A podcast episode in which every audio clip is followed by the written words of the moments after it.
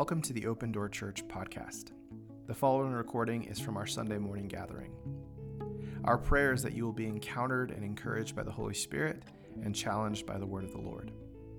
May the Lord bless you and stir faith as you listen to this week's message. I thought I'd leave you with more of an encouraging message. I know those of you who, how many of you were there last night or this weekend, just in general? Okay. There's a few of you that weren't around. So to, to, this morning's message will sort of overlap some of that, but I just wanted to leave you with an encouragement to, to pursue the gift of prophecy specifically, hearing God for yourself and for others. Um, and I wanted to just take a, this is not a comprehensive list, but just a few reasons for why God speaks and why God uh, prophesies through human beings um, and through us for others. And so I, I actually scrapped my whole sermon and I, I, wrote a brand new one this morning at the coffee shop. I don't know why. I was just like, I was kind of feeling it. So I just did it. Um, so that's what I'm going to cover. So I'm going to give you five basic reasons why God speaks. Sound good? Uh, I don't ever give five point sermons. If you know me or my church, I usually just teach through the, uh, a passage of the Bible. And so whatever my points are is whatever the Bible is teaching in that moment in time. Um, but this morning, I'm going to do it a little bit differently. So, uh, five reasons for why God speaks. Here we go. Here's the first one to convict of sin and bring people into the faith. If you have your Bibles, open up to John chapter f- uh, 4. I always read a lot of scriptures, so you'll just have to forgive me as we go through this, but I promise it won't be near as technical as last night was. How many of you had a hard time following last night's teaching? It was a little bit and how many had to go, go back home and like start looking through the notes again, going, okay, he said this. Is that what this says? Yeah. So this, you've heard this story. This is the woman at the well. So John chapter 4, verses 4 through 25 said, But Jesus had to pass through Samaria. Now he came to a Samaritan town called Sychar, near the plot of land that Jacob had given to his son Joseph. Jacob's well was there, so Jesus, since he was tired from the journey, I love this. If you want to know that Jesus was fully human, right there. It says he was tired from the journey, which is just always nice to know that he was human just like us, yet he was also God unlike us. Like both of those things are true. I don't how it makes sense. At the end of the day, it always leaves you with a, an amount of mystery, but yet it's also true. It says, um, where was I? Tired from the journey. He sat right down beside the well. It was about noon. A Samaritan woman came to draw water. Jesus said to her, Give me some water to drink. For his disciples had gone off into the town to buy supplies. So the Samaritan woman said to him, How can you, a Jew, ask me, a Samaritan woman, for a water to drink? For Jews use nothing in common with Samaritans. Jesus answered her, He said, If you had known the gift of God and who it is that said to you, Give me some water to drink, you would have asked him, and he would have given you living water. Sir, the woman said to him, You have no bucket, and the well is deep. Where then do you get this living water? Surely you're not greater than our ancestor Jacob, are you? For he gave us this well and drank from it himself, along with his sons and livestock. And Jesus replied, Everyone who drinks some of this water will be thirsty again, but whoever drinks some of the water that I will give him will never be thirsty again. But the water that I will give him will become in him a fountain of water springing up into eternal life. The woman said to him, Sir, give me this water. I can imagine being that person and being like, either you're selling me some goods or give it to me now. Sir, give me this water so that I will not be thirsty or have to come here to draw water again. He said to her, Go call your husband and come back here. The woman replied, I have no husband. And Jesus said to her, Right, you are when you say, I have no husband, for you have had five husbands, and the man you are living with now is not your husband. This you said truthfully. The woman said to him, Sir, I see that you are a prophet. No kidding. Our fathers worshipped on this mountain, and you people say to, uh, the place where people must worship is in Jerusalem. Jesus said to her, Believe me, woman, a time is coming when you will worship the Father, neither on this mountain nor in Jerusalem. But you people, uh, you, uh, you people worship what you do not know. we worship what we know because salvation is from the Jews. But the time is coming and now is here when the true worshipers will worship the Father in spirit and truth. For the Father seeks people to be his worshipers. God is spirit, and the people who worship him must worship in spirit and truth. The woman said to him, I know that the Messiah is coming, the one who is called the Christ, and when he comes, he will tell us everything. Jesus said to her, I, the one speaking to you, am he. Now, this is an amazing thing. Jesus, she, she perceives that he's a prophet. Why? Because he told her things specific to her that also happened to be the sins that she had committed. And he exposed the sins in her heart. Do you know what she, she does when she leaves him? She goes back into town and she tells everybody, Come and meet the man who told me everything about my life. This is how it is with us. We experiencing something supernatural, and the fish just keeps getting bigger and bigger. You ever wonder why it was that when, um, when these two deacons out of the Church of Jerusalem make their way over to Samaria, that all of the Samaritans believe so quickly? What had this woman done? She had already gone to tell them about the, the, the Jewish Messiah. Come and meet the man who told me everything I had done. When we have prophecy happening in our churches, it opens wide the doors for evangelism. When you start prophesying in the public places to people, telling the secrets of their heart, things, bits of information there is no way you could naturally know about them, what, is, what happens in those places? Well, people come to faith. 1 Corinthians 14 24 through 25 talks about the assembly when you gather together on a Sunday morning just like this. He says, uh, he's talking about the difference between using the gift of tongues versus the gift of interpretation. And he mentions how tongues is a sign for the unbeliever, not a good sign, but rather a sign of judgment. Because when an unbeliever hears somebody speaking in a strange tongue, they'll get freaked out. But then he says, but if unbelievers come into your church, or even people just uninformed about the gifts of the Spirit, and they hear prophecy, here's what happens. It says, But if all prophesy and an unbeliever or someone uninformed enters, he will be convicted by all, he will called to be account by all, the secrets of his heart will be disclosed, disclosed, and in this way he will fall on his face to the ground and worship God, declaring God is really among you. Have any of you seen that happen in a church? Face plan evangelism? No? Well, what do you think happens when you start cultivating the gift of prophecy in a community where your community is, it's so normal for, for the people of God to be prophetic and unbelievers or people uninformed about gifts come into your church and that someone speaks to them and tells them secrets of their heart that they could not know? What do you think is going to happen? Luke 19, we see Jesus uh, preaching once again. He says he entered into Jericho and was passing through it and a man named Zacchaeus was there. He was a chief tax collector and was rich. He was trying to get a look at Jesus, but being a short man, he could not see over the crowd. I love the details in this story. So he ran ahead and climbed up into a sycamore tree to see him. I just, everything about this just sounds exactly like what we would do. If you knew there was a miracle working prophet in the neighborhood and it was always co- constantly followed by a huge crowd, what would you do? especially if you were a tax collector who was known to be a sinner.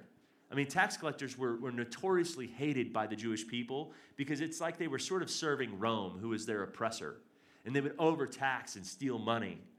And so, of course, you didn't want to be in the crowd itself. You wanted to get slightly away so that you wouldn't have to see the look of shame on their face. Right? So here he is, and he just wants to get a look at this guy, Jesus. He said, when Jesus came to that place, he looked up and said to him, Zacchaeus, come down quickly because I must stay at your house. How did he know his name? How did he know that? So he came down quickly and welcomed, welcomed Jesus joyfully. And when the people saw it, they complained. He has gone to be the guest of a man who is a sinner.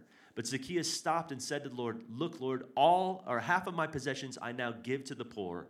And if I've cheated anyone anything, I am paying back four times as much. Now, I mean, this is what, what repentance looks like. Repentance looks like saying, I have sinned against God and I've sinned against you. I, I am turning from that practice. I will never do that again. Not only that, but because my sin has harmed you, I will pay it back uh, restitution to make it right. But not only will I make it right, I will make it more than right by giving four times as much. And this is what repentance looks like for all of us when we truly are sorrowful over our sin. We go to the person said, I have wronged you. I must make it right. What can I do to make it right? In fact, I will do I will go beyond that to make it more than right. This man who is a sinner, this is what Jesus says to him. Today's salvation has come to his house because he too is a son of Abraham. For the Son of Man came to seek and save that was lost. So how did he how did this happen? Jesus knew his name and was willing to sit down and have a meal with everybody else that nobody would even talk to. A man that everybody else wouldn't have talked to. I'll come eat at your house. Let's do this. Um, when I uh, was still uh, young and learning about the gifts, um, I used to wait tables and, and bartend at a restaurant down the street from the church where I would inter- intern at. There's a restaurant in Texas called Snuffers. Any of you ever been there before? Repent. Man, it's good. Um, so uh, I was in. I was about the end of my time there, and what I loved about working at a restaurant was I didn't. You know, if you stepped out in faith, and they got angry with you and fired you, you could always find another job at another restaurant. Well, on one particular occasion, one of the other bartenders is asking me if I can cover his shift. I had some stuff going on. I said, No, I'm, I'm busy tonight. I said, But what, what's going on? He said, Well, I, I broke my toe. You know the machine that they have in bars where they, they put the, the glass in the freezer and it gets all frothy or uh, like it gets frosted?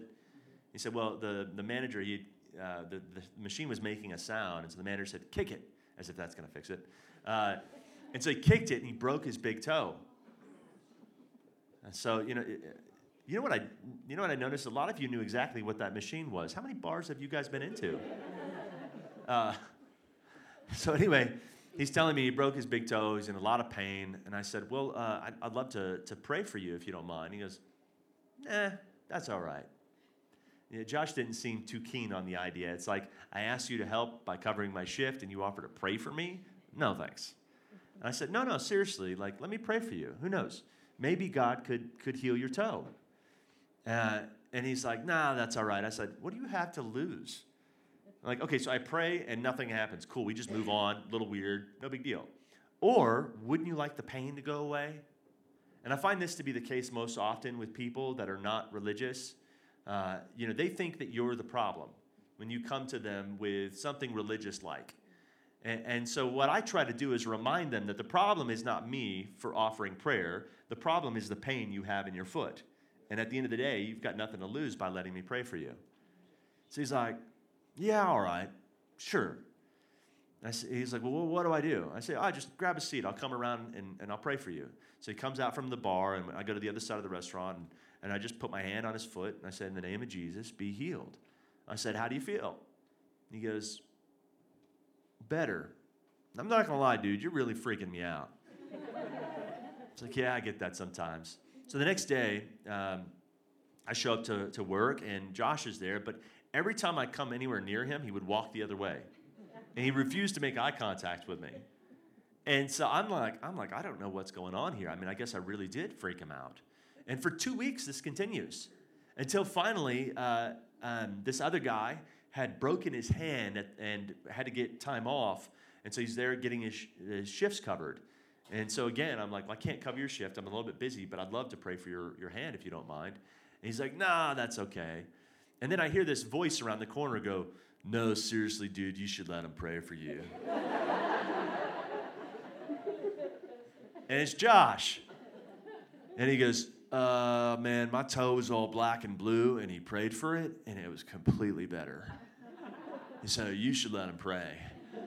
And, uh, and and the guy's like, oh, okay. And, and so, anyway, um, Josh is, is still agnostic, right? He, he's really funny because he's like, well, I don't know if I believe in Jesus, but I believe in divine healing. because uh, he his toe was healed. Uh, and it's been cool because we've stayed friends. But uh, fast forward, I, I, start teaching mathematics at a local public school, and I come back into the restaurant with a lot of my, my men from my men's group, and a lot of who want to grow in the gifts. And so we would go back into the restaurant on occasion, and there was always newer employees. Restaurants have a lot of turnover. So I'm there uh, ordering some food, and the waitress walks up to me, and I, as soon as I look at her, the Lord drops something in my, my mind. And I said, um, Hi, I'm Michael. What's your name? She tells me her name. I said, um, Are you in school right now to be an elementary school teacher? She goes, Yeah. How do you know that? I said, Well, God told me uh, He wants you to know you're going to be a great teacher. Uh, keep pursuing this. Don't, don't stop. She goes, Thank you. And she's just like, kind of walks away like in a daze. And she goes back to the, the bar and she's talking to jo- Josh. And she goes, You're, you're never going to believe what just happened. And she's telling him about it. And he's kind of peeking his head over and looking at me. He's like, Oh, yeah, that's Mike. He healed my toe.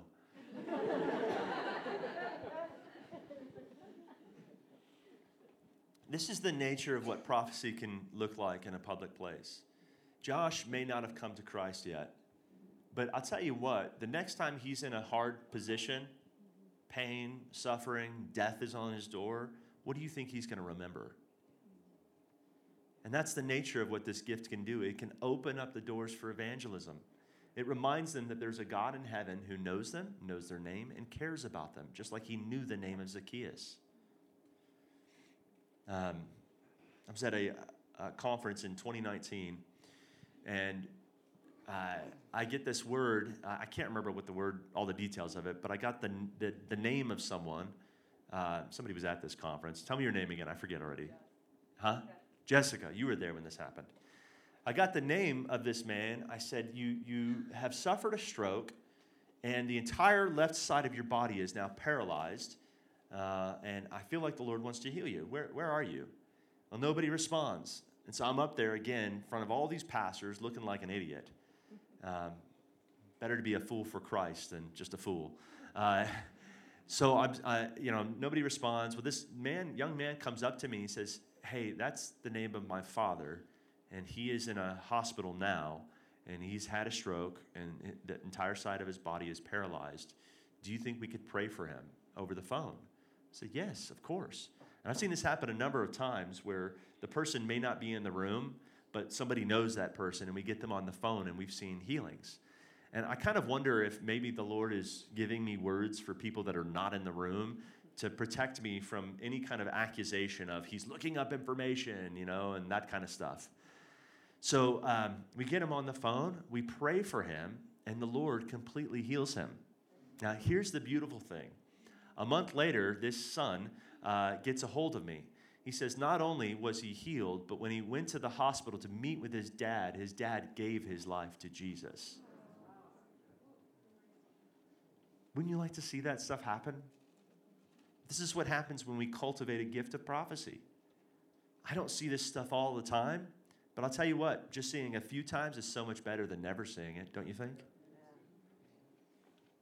Um, another reason God gives this gift, this is second reason, to build faith and courage and comfort. We see that very explicitly spelled out in 1 Corinthians 14:3. But the one who prophesies speaks to men to build faith, encourage, and comfort them. Now, how many of you remember the story of Peter right before the, uh, the crucifixion? This is in Luke chapter 22, verse 31 through 34.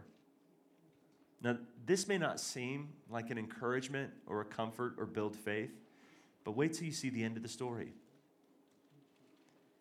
In verse 31, it says, Simon, Simon, pay attention. Satan has demanded to have you all to sift you like wheat, but I've prayed for you, Simon, that your faith may not fail. When you have turned back, strengthen your brothers. Peter said to him, Lord, I'm ready to go with you both to prison and to death. Jesus replied, I tell you, Peter, the rooster will not crow today until you have denied me three times. And that doesn't seem encouraging, does it? Until it is. Luke chapter 22, uh, verse 55 through 62, just a little bit further down the chapter. It says, Then they arrested Jesus, led him away, and brought him into the high priest's house. But Peter was following at a distance. And when they had made a fire in the middle of the courtyard and sat down together, Peter sat down among them. And then a slave girl, seeing him, as he sat in the firelight, stared at him and said, This man was with him too. But Peter denied it. Woman, I don't know him. Then a little later, someone also saw him and said, You are one of them too. But Peter said, Man, I am not. And after about an hour still, another insisted, Certainly this man was with him, because he too is a Galilean. But Peter said to him, Man, I don't know what you're talking about. At that moment, while he was still speaking, a rooster crowed. Then the Lord turned and looked straight at Peter. And Peter remembered the word of the Lord. And he said to him, Before a rooster crows today, you will deny me three times. And he went outside and he wept bitterly. Again, it doesn't seem encouraging, does it? Oftentimes, God will tell us about our failures beforehand, but it's not because He wants to condemn us, shame us. It's because He knows that when we fail, we will need, have need of restoration. And the Lord Himself, not only will He be with us in our failure, He'll be with us in our restoration. John 21, verses 15 through 18, is the, the finale to this story. Jesus has risen from the dead, and he's meeting with Peter. After all of this has happened, when Peter is still just, I can't believe all that's taken place. And then suddenly he hears rumor that the Lord has been resurrected, and he doesn't believe it until he actually sees the Lord. And then the Lord has come to deal with him. And this is all of us, like it or not. We all are sinners. Not just after we've come to Christ, or before we come to Christ, but even afterwards, we still fail. And yet the Lord loves us and will still restore us even then, so long as we're willing to own it. Let our sin get exposed. John 21, verse 15 through 18 says, When they had finished their breakfast, Jesus said to Simon Peter, Simon, son of John, do you love me more than these do? He replied, Yes, Lord, you know that I love you. Jesus told him, Feed my lambs. Jesus said a second time, Simon, son of John, do you love me? Now, how many of you, uh, how many married couples in the room? Raise your hand. Uh, how many of you, when you're a married couple and your uh, husband's in the room specifically, your wife tells you, she gives you part of the honey-do list, and then a few hours later, she says, Hey, did you do this? How many of you like that? Am I the only one that gets greatly annoyed? now imagine this is kind of what's going on here. He asks him a question, he answered the question, but then he asks it again. So this is, this is my wife every time we watch a movie.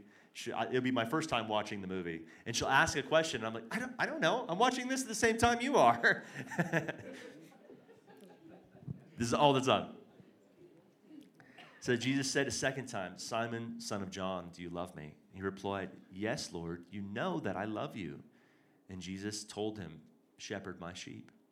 Jesus said a third time, Simon, son of John, do you love me? Peter was distressed that Jesus asked him a third time, Do you love me? And he said, Lord, you know everything. You know that I love you. Jesus replied, Feed my sheep. Three times he denied him. Three times the Lord restored him.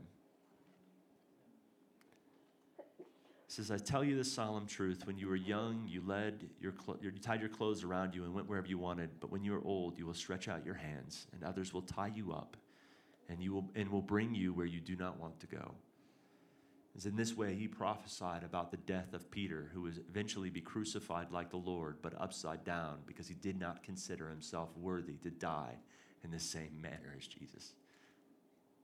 How does a man go from denying his best friend to being willing to be crucified, not just die, but suffer and die? How does that happen? Because the Lord prophesies to him and builds his faith. Um, my mentor, Jack, and his wife, um, they lost their son, Scott, to a drug induced suicide. One of the hardest stories I've ever heard, and I still cry every time I hear the story get told. But before this happened, um, they were in a place called Moravian Falls, and in the middle of the night, um, Lisa, his wife, wakes up and she sees this angel float down through the roof and just to the bed, and it comes up to her and it puts its hands on her cheeks three times, and then puts its hand on her head three times. The, the dream, or the, it wasn't a dream, it was a literal appearance, but the next day they're wondering what this all meant. And she's processing it with Jack, and they didn't know. And it would be uh, months later when, when their son, after their son Scott died, that it would begin to make sense of all of it. It was the Lord's way of giving them the message. You know, Lisa would be, uh, the enemy was going to attempt to, to, to take away Lisa's mind three times on the head. And the three times on the cheek would be for the, the tears that she would cry. And the Lord wanting her to know, I will comfort you and I will heal you even of this pain. One of the greatest things God can do is comfort us and encourage us, especially before we even know we need it, because He knows. Um, I was in Wisconsin, and uh, Michael Dean and I were there. Uh, Michael, where are you? I lost you. Hey, in the very back. Um, we were there doing some ministry, prophesying and praying for the sick. And I look at this woman in the room, and I, Lord gives me some things for her. And so I stand up and I introduce myself. I ask her her name. And I always do that because I always want to be accountable for what I said. Everybody knows what I said and who I said it to. And so I said, I feel like the Lord showed me that you had a sister who died from a short term memory issue, either dementia or Alzheimer's, and that you've been terrified that you yourself will come down with this and die from this. And the Lord wants you to know that that, that won't happen. Um, but then, secondly, I, I, feel like you also have um, stenosis of the spine. And I think there may be some healing that God wants to do even now. Well, the woman just breaks down and starts crying because she had lost her sister uh, for this disease and was terrified that she herself would come down with this. And then, not only that, she had had four surgeries on her spine for stenosis of the spine. And so, I got to pray with her in front of everybody. Now, what do you think if you were her? Do you think that would comfort you? You think that would build your faith and encourage you? And this is the thing that God loves to do for his kids. Third reason why God speaks to us today. Um, and I've already touched on this, but to prepare us and his body for suffering and hardship. I know sometimes, like hearing the Lord, everybody's excited about it. They want the angelic visitation, they want the trance and the vision. Um, but I also tell you that getting those things can sometimes mean that there's about about to be some difficulties coming your way, and God is giving you the faith that you're going to need to fulfill what God has called you to.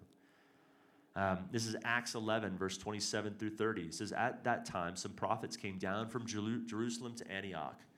One of them, a man named Agabus, got up and predicted by the Spirit that a severe famine was about to come over the whole inhabited world. This took place during the reign of Claudius. So the disciples, each in accordance with his financial ability, decided to send relief to the brothers living in Judea. They did so, sending their financial aid to the elders of Barnabas and Saul, uh, through Barnabas and Saul. How did they know there would this, be this famine? How did they know to prepare for all of this? Well, God spoke uh, through his servant Agabus so that he could let the people of know, know, let the people of God know what was coming. Um, later on in Acts chapter 21, you're going to see this series of events come. And it's interesting because what you watch is there's two prophets that actually get something from God, but they misapply it. They get the word wrong. And then Agabus comes and he gets the word right. The first two prophets, they come to Paul and they say, Paul, if you go to Jerusalem, you're going to be killed. You're going to suffer. So, and the application, the, the implication is we, we, obviously it feels like a warning. Don't go to Jerusalem, right? Now, eh, how many of you know that when you get a word that's that's like about some impending doom, usually you're like, oh, the Lord has warned me beforehand. In this case, that, that wasn't what was happening. Yet that's how the prophets interpreted it. But Paul said, no, the Lord has already told me I must go to Jerusalem. Two different prophets come to him with this word, and he still makes his way towards Jerusalem until finally a third prophet comes to him. And this time it's Agabus, and here's what he says. Um, it says, While we remained there a number of days, a prophet named Agabus came down from Judea. He came to us, took Paul's belt, tied his own hands and feet with it, and said, The Holy Spirit says this This is the way the Jews in Jerusalem will tie up the man whose belt this is and will hand him over to the Gentiles. When he heard this, both we and the local people begged him not to go up to Jerusalem. Then Paul replied, Why are you do what are you doing, weeping and breaking my heart? For I am not only to be tied up, but even in even die in Jerusalem for the name of the Lord Jesus. Because he could not be persuaded, we said no more except the Lord's will be done. Um, worst pain in my life happened in 2019, February 2019. Worst betrayal of my life happened in February of 2019. Um, I was working for a church, and my, my boss, the, the main leader of the church, was hurting a lot of people. And so I was confronting him about what I thought were really bad practices. And around this time, but before I, I, I there was an email I was going to send him that was going to lay out all of the things I was watching happen. And it wasn't intended to be malicious. It was just saying, hey, look, man, here's what's going on. And then there was one thing that he had done to hurt me that I wanted to bring to his attention. And so I, I wrote this email, but before I submitted, I said, Lord, is this the right thing to do? And I hear the Lord say, Michael, if you send this, he's going to fire you. I said, Well, what's the right thing to do, God? And then I hear nothing.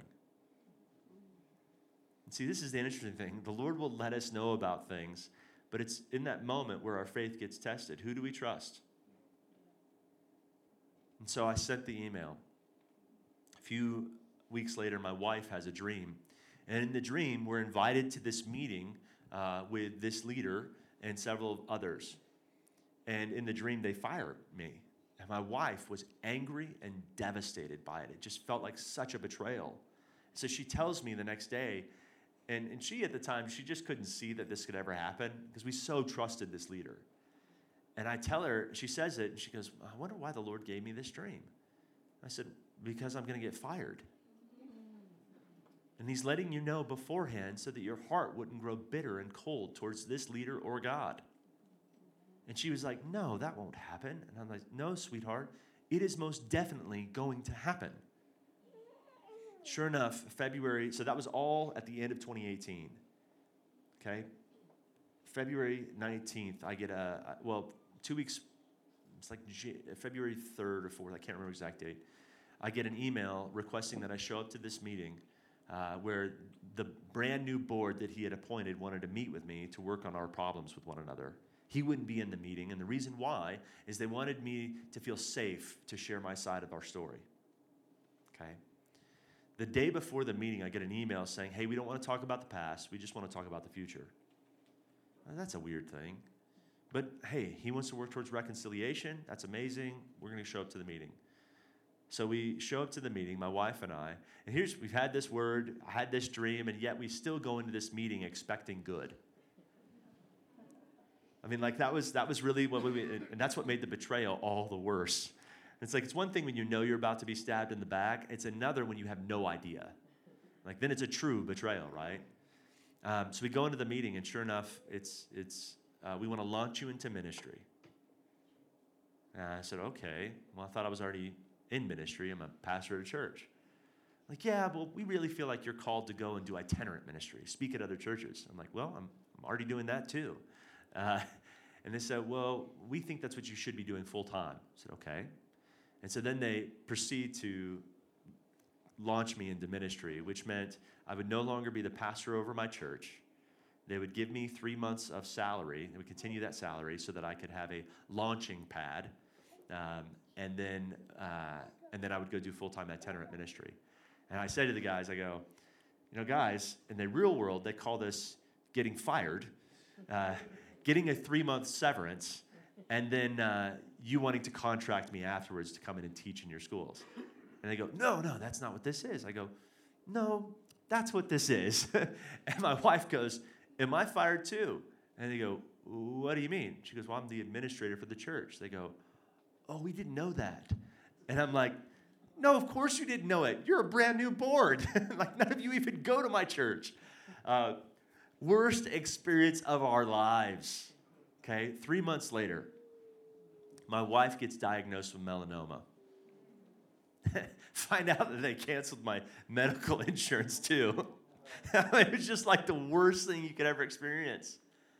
Now, here's the thing I can laugh about it today. Like, the Lord has done so much redemptive work in my life. But I tell you, it was the most painful season of my entire life. The crazy thing about when you leave a, a church that's this toxic is you feel every phone call that never came. The silence of all of those who were your friends is deafening. And then my wife comes down with cancer. I have a six month old baby girl and a two year old son.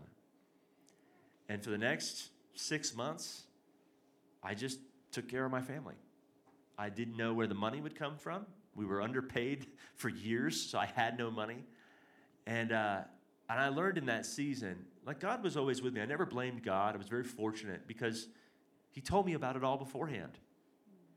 And I tell you, sometimes in life, pleasing God doesn't mean getting the prophetic words. It doesn't mean healing the sick. It doesn't mean evangelizing. Heck, it doesn't mean reading your Bible and praying faithfully. Sometimes pleasing God just simply means getting one foot in front of the next. Sincerely. I learned in that day that, that pleasing God just meant doing the things I had to do because I, I was so swallowed up in darkness and pain, and that's what I had to do. And God, in that place, got me out of it. And here's the crazy thing uh, that year, I had seven different prophets, some of whom didn't know me from Adam, reach out to me.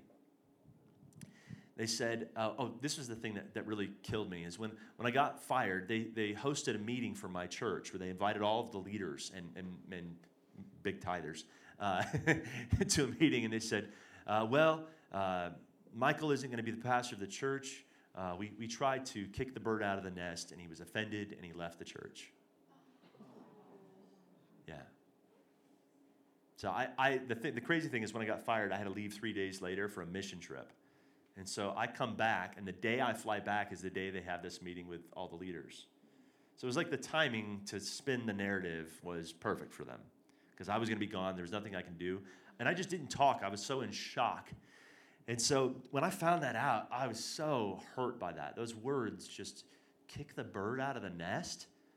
Like, you think that's a good thing to do? Like, that, that doesn't make any sense at all. Um, so, seven different prophets over the next year come up, come up to me, uh, and they say these words uh, Michael, God is kicking you out of the nest. One of them, who knew I had been fired, says to me, Michael, God is kicking you out of the nest. You were too faithful and you would have never left. All seven prophets said the exact same words, though God is kicking you out of the nest. It suddenly was like Joseph, right? What you intended for evil, what you did that was evil, God intended for good. None of this pain surprised God, and in fact, He was going to use it to do something in me that would have never happened had I stayed. I tell you, I worst pain in my life, also the best thing that could have ever happened to me. My mentor used to say this. He said, I've had pain that I never deserved. I've never had pain that I didn't need. Now, many of us, we think like when we come to Christ, it means like, you know, uh, raindrops and sunlight and uh, lollipops. And that's what we think the Christian life is. And I'm like, no, no, no, no, no. The Christian life doesn't mean a pain free life. The Christian life is actually riddled with pain, but with a God who brings meaning to it and is with you in the midst of it. I'm telling you, there is not a single tear that you will shed that God cannot redeem if you'll just hang with Him. And I've watched Him do this in my life. And how did He comfort me? How was He with me in the midst of it? Through prophecy. He prepares us for suffering. I'm also, I would say, a better person and a better pastor because of what I went through. All right, another reason God speaks to us today to give us direction when we don't know what to do next. James 1 says, I, I'm going to quote a good chunk of the chapter just because it, it's helpful to know the context. In James 1, he, he writes the letter and he says, To the 12 tribes dispersed abroad. That's a very interesting greeting. It's the only greeting in all of the epistles that are written that way. Why does he greet that way? Because this is a persecuted people who have quite literally been separated from one another. To the 12 tribes dispersed abroad, greetings. He says, James, a bondservant of the Lord Jesus Christ, to these 12 tribes. Consider it all, bro, uh, consider it all joy, brothers, when you suffer trials of various kinds, knowing that the test of your faith will produce endurance. And let endurance have its perfect result in you, so that you might be made perfect, lacking in nothing. Like I said, I've had pain I didn't deserve, I've never had pain I didn't need. Trials in life perfect us, whether we realize it or not. And it's, it was no different for the Lord. He learned obedience through the things he suffered. Right? So, so consider it all joy when you encounter trials of various kinds, knowing that the test of your faith produces endurance, and let endurance have its perfect result in you, so that you might be made perfect, lacking in nothing. But if any of you lack wisdom, ever been in a, a place in life where you're suffering and you don't know what to do next? If any of you lack wisdom, you don't know what to do. Wisdom just simply means skill at living life you find yourself at a crossroads, you don't know whether to go left or to go right. But if any of you lack wisdom, ask of God who gives to all generously without fault finding, and it will be given to him. I love this. You want to know the goodness of God? There's a promise in Scripture that He will give you wisdom when you're at a crossroads in life. And the beauty of it is, He's not going to go through the list of all your sins before He decides whether or not He's going to give it to you. He's not holding your sins against you when it comes to giving you wisdom.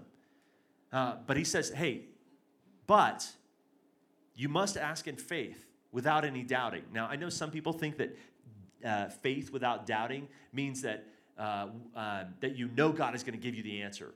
No, that's called word of faith. I don't buy into that. Faith doesn't mean knowing God is going to give you what you're asking for. Faith means when God gives you the direction you're asking for, you're not double minded, deciding whether or not you follow His word or not. I need to say this again because some of us think, well, no, I have to know that I'm going to get it when I pray. No, that's not what it means. It means when He gives you wisdom, don't be double minded. Right? It says, For the double minded man is unstable in all of his ways. He should not expect to receive anything from the Lord. So when God speaks, trust him and follow him. That's what it means. All right? It doesn't mean you have to know that he's going to give you the answer. Okay. Um, I've been at this crossroads several times in life. Uh, we see it also happening in the scriptures, right? Paul is praying where to go in his next journey. So here's what it says in Acts 16. Says they went through the region of uh, Perga, I don't know how to pronounce that, Galatia, having been prevented by the Holy Spirit from speaking the message in the province of Asia. How were they prevented? How did they know they couldn't go there? The Holy Spirit prevented them. When they came to Mysia, they attempted to go to Bithynia, but the Spirit of Jesus did not allow them to do this. This is a Trinitarian passage, isn't it? All right, it's the Holy Spirit. Now it's the Spirit of Jesus. It's the same thing. It's being used synonymously. So then they passed, uh, or so, so they went down. Uh, they passed through Mysia, went down to Troas, and a vision appeared to Paul during the night a Macedonian man was standing there urging him, Come over to Macedonia and help us. Paul saw the vision, and we attempted immediately to go over to Macedonia, concluding that God had called us to proclaim the good news to them. How did Paul know to go to Macedonia? The Lord gave him wisdom. Don't go here, go here. There's been several times, especially when I was young in ministry, where I didn't have a whole lot of money and uh, had a roommate that was getting married.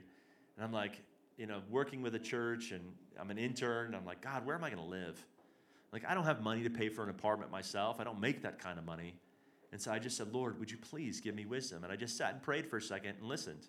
And right then, a picture of somebody popped into my mind. And I, and I thought, oh, yeah. Well, they have a, a, garage apartment that their son used to live in. I said, well, Lord, if this is you, uh, How much should I pay?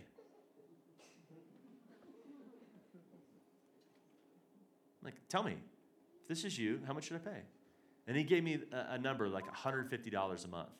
I thought, nobody pays $150 a month. And I was like, okay, Lord, let's see what happens.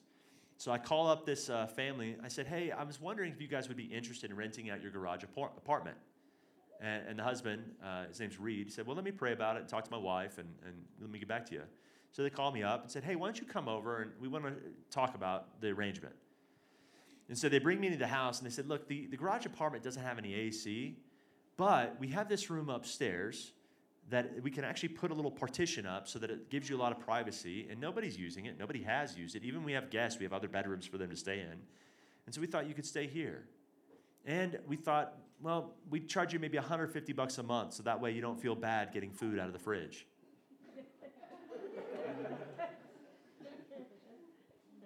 What do you think? You think that was the lord um, one of the things we do at our church when somebody is at a crossroads, we say, hey, uh, we have ministry teams at the front that will pray for you and they'll listen to God on your behalf.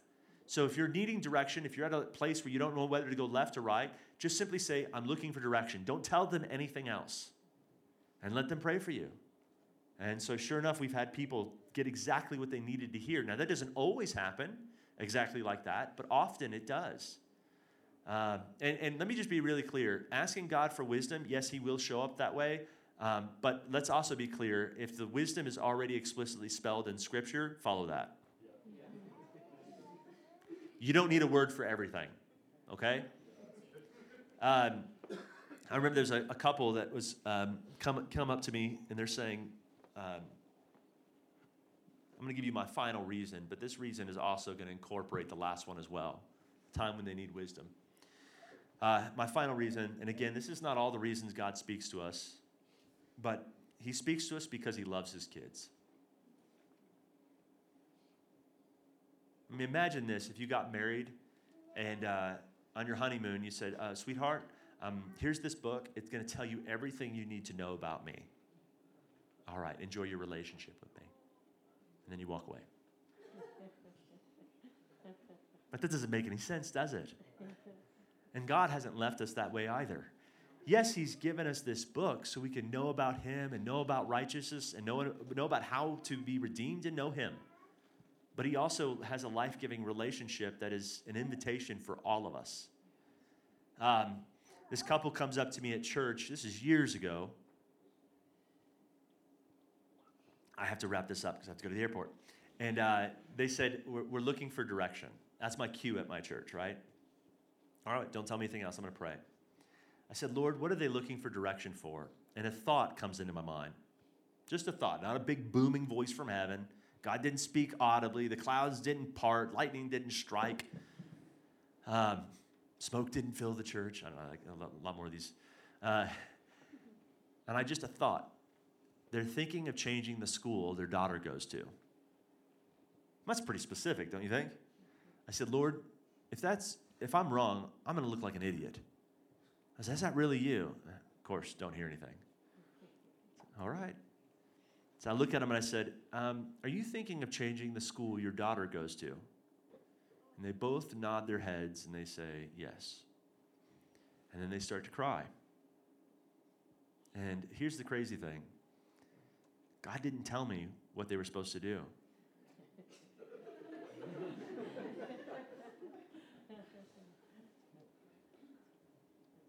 The wisdom didn't come, did it? Um, so I, I, asked them more. I said, what, What's going on? And they tell me how their daughter had a learning disability and she wasn't able to pass the state standardized test in a particular uh, area of education. And so they needed to get her some extra help. And the night before church, they, they talked to her about pulling her out of school and taking her over to another school where she could get the extra help that she needed. And she was so upset. Like I'm just dumb. Every all my friends are to think I'm stupid. Nobody's to want to be friends with any, me anymore. I'm to have to make all new friends at this other school. I mean, how many of you parents know when your kid is going through something like that? That's just gut wrenching. And here's the crazy part. Sometimes we don't need to know the answer. We just simply need to know that God knows. And that's what they needed. Uh, and I, I just said, Well, God didn't tell me what to do, but it's clear that He knows. And if He knows, He cares about it way more than you do. And so, whatever decision you make, I'm sure that God is going to be in that decision as well. And isn't that all of us? We hit this time in life where all we need to know is that God sees us, He knows what's going on, and it's just another way for Him to show us that He loves us and cares about us. I found oftentimes that, that God will seemingly point out insignificant details about other people's lives. Why? Because if He cares about that insignificant thing, how much more does He care about the more important matters of life? And so don't be surprised when God speaks to you for someone else and the detail seems unimportant. Like, God, why are you showing me this? Because if he knows that little thing, how much more the more important things? And so, I, my encouragement this morning is desire earnestly spiritual gifts, especially that you may prophesy. Add that to your normal prayer routine. Lord, would you speak to me? When you show up to church on a Sunday, don't just show up to church. Show up with a gift to give away. Pray for people in your community. Say, Lord, is there anything you would say to me that might bring them encouragement? Don't come with a condemning word. Come with God's faith. Come with God's encouragement. Come with God's comfort. Come with a gift of healing. Come with a miraculous work. But bring your gift to the church to serve one another and build the faith of the local body. Here's the thing about uh, being a part of a local community if you're not here, then neither is your gift. And there is no such thing as a giftless Christian. God has sovereignly given all of us gifts, so use it as good stewards of the manifold grace of God, especially that you may prophesy. Amen. Thank you for listening to this week's message. If you want to find more of our messages, get connected with our church, or partner with us financially, you can find us at opendoorpagosa.com. Thanks again, and have a blessed week.